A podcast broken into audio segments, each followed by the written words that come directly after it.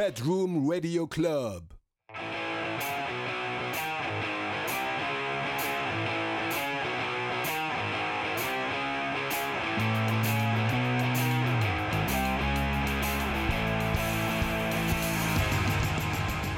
皆さんこんばんはボーカルの竹内光大ですギターのボブです。慎太郎です上田です。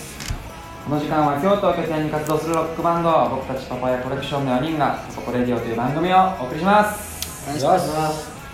この番組では毎回テーマを一つ決めてそのテーマについてざっくばらんにゆるく話していきますのでぜひ肩の力を抜いてお聞きください、はい。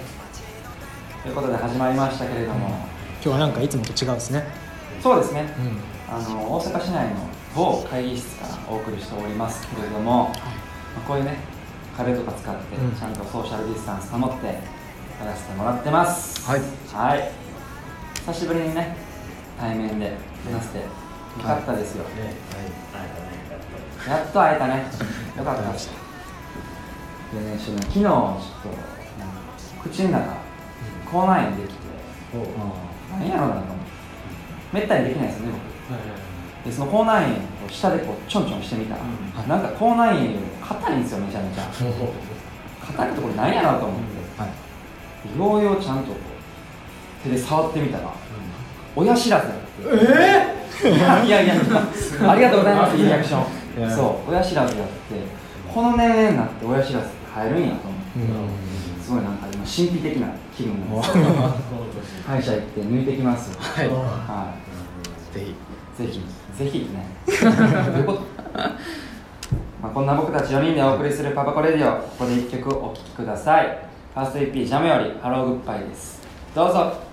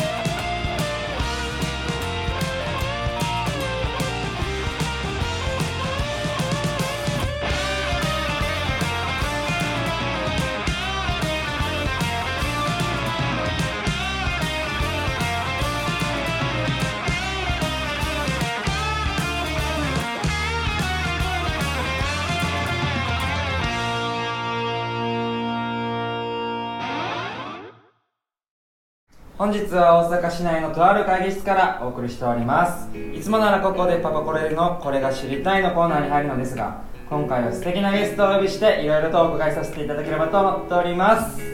京都で活動している5人組バンドロマン革命から大池壮太さんと藤本拓馬さんをお呼びしております。こんばんは。こんばんは。はい、はい、映像じゃ分からんかもしれんけど、もう1キロぐらい間あ めちゃめちゃ遠いんでね。る 面接みたいなおーいみたいな。これよろしくお願いしおます。願いします。えっとギターコーラスの大池壮太です。よろしくお願いします。お願いします。ベースの藤木です。よろしくお願いします。お願いしますでは早速ですが今回は7月22日に発売となる「ロマンティック・ラブ」に関していろいろと深掘りできればと思っておりますよろしくお願いします。お願いします。早速ね、あの7月22日発売の「ロマンティック・ラブ」まあ、ぼ僕らも、まあ、聞かせてもらったんですけれど、まあ、それについていろいろお聞きしていければなと思っておりますはい。まずはじめになんかアルバムのコンセプトというかうんうんうん。あの1枚を通して伝えたいこととかはいはい。を聞けたらな。なるほど。基本的に僕らコンセプトとかはなんか決めんとこうなんていうんですかね生活してて曲がポンポンできていってでそれがたまったらなんかアルバム出していこうみたいなスタンスじゃないですけど、うん。そういう感じで作ってて、で今回もその10曲何曲やったっけ？八曲です。8曲曲がたまってで、まあ、ざっくりこう並べた時にあなんか今回その前作は全然その恋愛系の曲がなくて恋愛系というかラブソングがなくて、はいはいはで今回よく見てみたらなんか僕とあなたというかなんかラブソングがずらっと並んでるなと思ってでそれでタイトルは「ロマンティック・ラブ」っていう感じになったんですけど、基本的にコンセプトなんか伝えたいものがあるわけじゃなくて、日常的に曲作っていっててこう共通項になんか曲作ってる人も結構バラバラなんですよ、うん。はいはい曲によって違っててそう。でみんなにこう共通してるものがラブやったんかなみたいな感じですかね。なるほそうです。そうです。なるほどな。るほど、はい。なんか曲順とかはい。意識したこととかなんか聞いてみてその最後の3曲。からすごいボルテージバーンって上がっていってる感じがしてでそこがすごい個人的にはうんめっちゃ良かったなと思っててなんか曲順で意識したこととかってありますか？曲順はやっぱライブ？そうですね。なんかライブの始まって終わるまでのはい。なんか起承転結感とあとは半分にざっくり分けた時になんかあのレコードとかって裏返して MB 目になるじゃないですかアルバムとかって。だからそれを意識してその第2幕が始まったみたいなのがうん。そのはバッチリ半分で分けた時になるようにそうですね。まあなんかそれはもうなんか前作もそうしてて、なんか結構レコード目線できなんか考えてますね。うん。すげえなレコードですすごいな。僕らもやろう。なんか前半と後半で多分ガラッと変わるような感じがしましたね。ねもう後半の畳みかけなんかこんな曲あったんや。全然ジャンルちゃうみたいなね。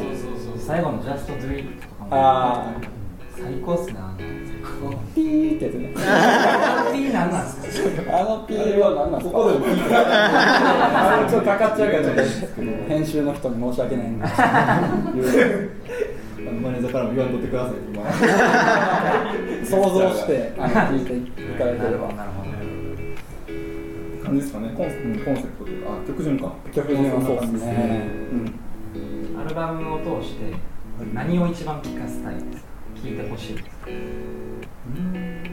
ん。まあやっぱでも今回でもサウンドサウンドじゃないですかサウンド音がやっぱマジで前作に比べても格段に多分なんか良くなってるという自負があるので音に注目してきてほしいですはい。ねやっぱり。なんか前作よりもすごいなんかギターがヘビーになってうん。よりなんかしっかりしたサウンドというかになってるなって感じたんですけど、うん。なんか意識したことありますか確かになんか前作に比べたら結構なんかロックめなギターが多いですね、でも意識してというよりかはもなんか曲に引っ張られてっていう感じではありますね。はいはいはい。あとはなんかその担当してくれてる人がちょっと変わったのもああってなんか機材を結構自由に使えるようになってうんでそこでそのなんか昔のあの機材とかを使ってるとなんかだんだんそういう感じになってたというか、ファズとかも初めて使ったんですけど。あそうなんだ今まで逆にファズとか使ってなかったんですか？そう使ってなくてなんか今回初めて使っ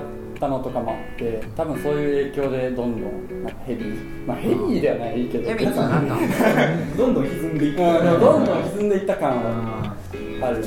確確かに。音めっちゃ良かったですねありがとうございます。ありがとうございますなるほどなるほど。で普段は、まあ、今回のアルバム通してもそうなんですけどどういうふうに曲を作って、まあ、誰が作ってうん。でその作った曲をどうそのバンドで仕上げていくのかみたいなレコーディングまで。そういうなんか過程みたいなのを聞きたいですまあ、曲にもよるっすよね。曲によ曲によるっすその作曲者作詞者がはい。結構バラバラで、結構バラバラなんですかそうですね、で2人タッグというかペアでうん。曲作ることもあれば3人ぐらいで集まって作ることもあれば1人がバーってやって、まあ大体作っちゃう時もあるし、でそれにまあちょっと固まってからスタジオ入ってアレンジつけるみたいな感じはいはいはい。だ大体もうなんかデモができててプロトタイプの。はいはいでまあほんまにそっから始まるっていうのが多いですね。でデモはその作曲した人がそうですね。でなんかそのそれ1人まあないし2人で作ってっていうのが基本え全員曲作りはるんですか？一応まあドラムトイちゃん以外が。トイさん以外かわいそうだけどすげえなでもドラムも結構コーラスとかそうそうそう。あの好きというかうん得意でなんかコーラスライン考えてきたりとかなんかコードに強いねなんか。コードに強いドラマイントロがめっちゃ得意なんですよ、ドラム。それもはや関係ない。なんかマジですごいですあよね。るのかなっていう。周波数でもなくてなんかイントロなんて2音ぐらいにならんと曲の特徴ってあ2音でつかめないと思いますけどなんか2音あってギリつかめるじゃないですか、はい。みたいなんで分かるんですすごいよね。すごいね。なんかバサのブッる空気の振動でもそうそうそう。へトイちゃんはすごいですそうそう。ごいだからドラムも曲は作らんけど、はいこう曲作りには結構参加していて、うん。みたいなもちろんです。えトイさんコーラスめっちゃしてるイメージあるんですよ。ライブとかでさせてもらって。てそうやな基本お俺とトイちゃんで賛成でしてることが多いですねまあ今回めっちゃコーラスワークというかあコーラスもこだわりました。ねコーラスも。今までよりも多いかなみたいなしなんか音もめっちゃ良かった。イントロの。はいはいはい。あとなんか前作で言うと結構ゲストコーラスをなんか招いてコーラスしてもらってるんだけど、はい今回はもう全部自分たちで完結してるっていうのも一つ違いですね,、ね。触れたくてとかで言うと多分6声ぐらい重なってると思あやっぱりそうなんですね。サビがコーラスめっちゃ印象的やってうん。ありますライブとかでもコーラス。ああライブでも。そうだライブはでも3声が限界なんで。あーそう。コーラスが入れたいなみたいな。入れたいなって話をしてて。入れれたらねなんかもっと最強な感じなんですけど、あとなん。か管楽器の音がめっちゃ印象的ああアバンチュール。アバンチュールね。で僕アバンチュールが個人的にはもう大体大好きで。あのありがたい。でなんか B メロのメロディーがめっちゃよくて。わかる。わかります1 番と2番でもなんか B メロはメロディー同じだけどなんかこう2番の方がこねそうやね。うかき回してて。そうだから倍尺というか、こうなんていうの？あのコードの尺が2倍になってて2番はでねちょっと違う聞こえ方になってますよね。で最後のなんか管楽器がグワーって集まってくる感じとか。やばい。あれやばいですね。あれなあれは誰が弾きはったんですか？あれはえっ、とねなんか僕らのツアーでも吹いてくれてるはいはいはい。る、えっと、かなちゃんっていう。あの19歳の子がいるんですけど、まあ、知り合いの知り合いでずっと手伝ってもらってて、まあ、で、まあ、その子に吹いてもらって即興で。即興即興やば即興で3テイクぐらい取って あ最高。みたいな全部いい。どれにする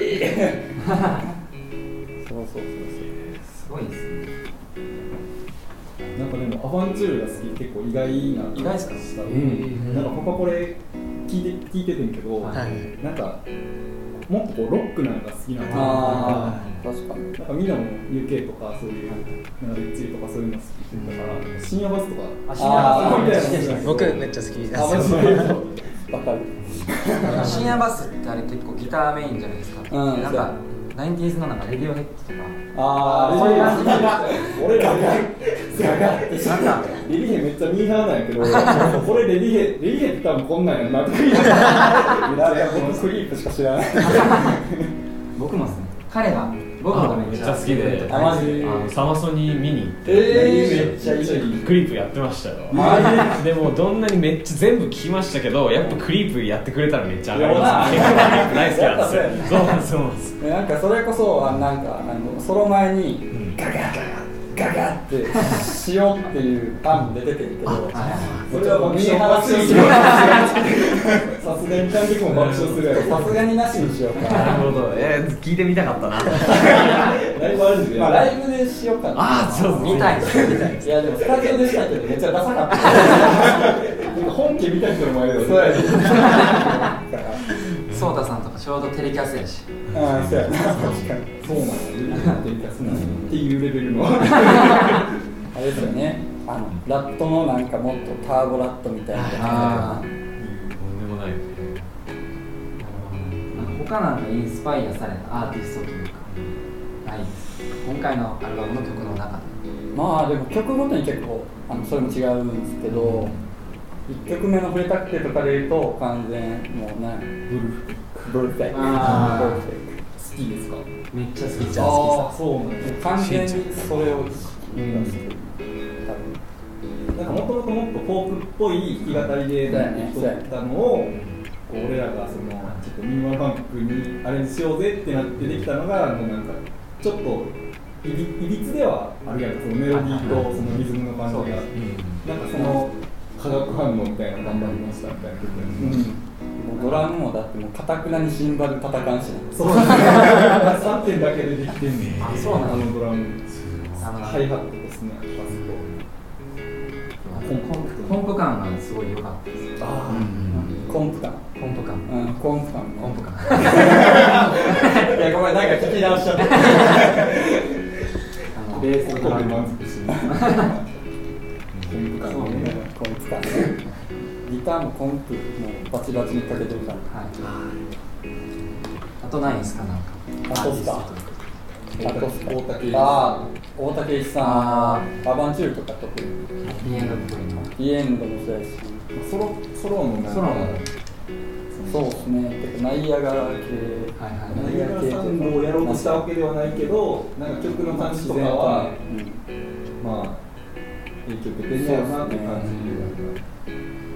なるほどな。るアバンチュールでいうとビーチボーイズとかも聞いたな。うん。ほどあ確かに。なんかサーブ系の方が近い。サウンドサーブの近いような感じで。まんまやもんなバンドルルルルルルルルルでとかもめっちゃおもろいうんあとはなんすかねあなんや。ろ部分的にクルリーとかあクルリはクルリはめっちゃ感じた深夜バスとか深夜バスとか完全クルリなんか結構今回のアルバムソータとかジュンにこう作曲の比率が高くてでソータがジュンとか、特にクルリ好きで大好き多分ねあてかクルリティ俺おお なんか細胞細胞レベルで多分そうクルリ聴いてるやんかコードコード進行とかなんか深夜バスの深夜バスそうですね。なんかなんていうんだろう。開放弦多用した感じですね。なんかアドの感じみたいな。はなんか影響受けてそうなんかなって。そうですね。受けてます。受けてます。受けてますよもちろん。なんかクルリのボール進行ってなんか輪郭はっきりしてないないですか。そうやね。うん。割とはっきりしたコード戻ってるねあれがめっちゃねあれがいいのよあれがいいんですよ。そうなんです。なんか影響を受けたアーティストってまあ5人いてちょっと聞いてみたいな。すそのロマン革命が影響を受けたアーティストというかはいはいそれぞれでもいい。それぞれ。お二人のアーティスト影響か難しい。難しいまあ普通に好きやったバンドとかハマってたアーティスト。ハマってたアーティスト。一人一いやもう一人何組でももう大量にあげてあもらえる でもいっぱいいるけどそれこそ僕パパコレディオのあの、はい。影響を受けたアーティスト会見たんですよ、はいはいありがとうございます。ジョン君が影響を受けたアーティストはその3つ三つポイントがあるって言ってて1個がギタリスト。1個がミュージシャン。で1個が人間としてって言ってて、はい。なるほどと思って、確かに。でその、まあ、僕やったらベーシストだと思うんですけどその3つに当てはまってるのやったらあの細野晴臣さんっていうあその人が一番影響でかいかなと思って。てでそのベーシストで影響を受けたのがやっぱあのブラックの感じ。あなんか黒いリズムのなんか、はいはいはい今までこうフォーロックとかばっかり聞いてたから細野さん入って何この踊れる感じみたいな感じなのとでミュージシャンやったらなんかいろんな音楽をこう細野さん聞いて初めて洋楽を聴き始めたみたいな感じで、かけてるそうっていうのとあのなんかいろんな音楽に挑戦する姿勢みたいなのを感じたのがそのうん。すごい話しやすいフォーマットがあるなと思って。ありがとうございます。確かにその3点あるなと思って確かに。影響を。ちなみにジョンジョンじゃないですあ、ジョンみたいな。今日初対面なんですよ。申し訳ない。私はジョン話し合って、いやもうそれで何も話してない絶妙な絶妙な空気が流れてるな。そうジョンが好きなんでジョンが好きなジジョンが好きな僕僕君が話してた。そう。ごめんなさい、ほんまに。いやもうジョン君でもいいけどジョン君でもいいけどジョンと呼んでくれた方が嬉しい僕ちょっと触れたくてに触れたくて。あのミュージックビデオを見せていただいて。あありがとうございまちょっすとあれちょっとコンセプトとかやっぱりすごい不思議な、あれすごいですよね。すごいですね。新しいどう思います？えなんか確かに聞きたいですね。うん。あれってあれあれ何の服なんですか？あれ防防やっぱそんなにあれなのかな？防護服で、言ったらちょっとそういう感じなんですよね。こういうご時世やし。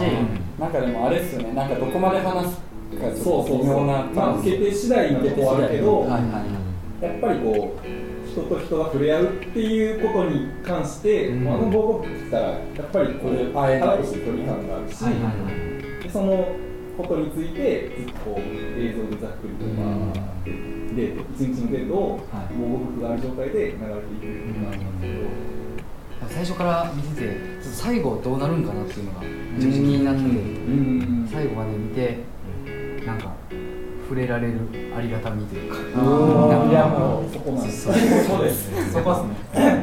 自分今当たり前やけど幸せなんやなっていう感じましたね。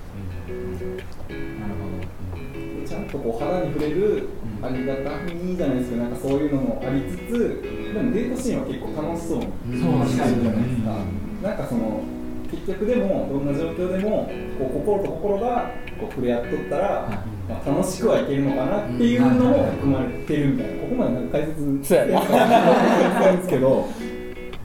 まあこれまあそういう感じまあの解釈もあはいってそうですね。あれがあの MV が古田君4月10日4月10日公開はい。もう公開されてます、また皆様にも見ていただければと思います。お願いしますということで本日はロマン革命から大池さんと藤本さんをお呼びしてまいりましたが最後に何か告知などあればお願いします。はい、えー、と僕たちのセカンドアルバム「えー、とロマンティック・ラブ」が4月の22日に発売です、はい。えー、と素敵な、内容となっておりますのでぜひお買い求めください。お願いします。お願いしお願いします。ということで今日はロマン革命から大池さん藤本さんありがとうございましたありがとうございました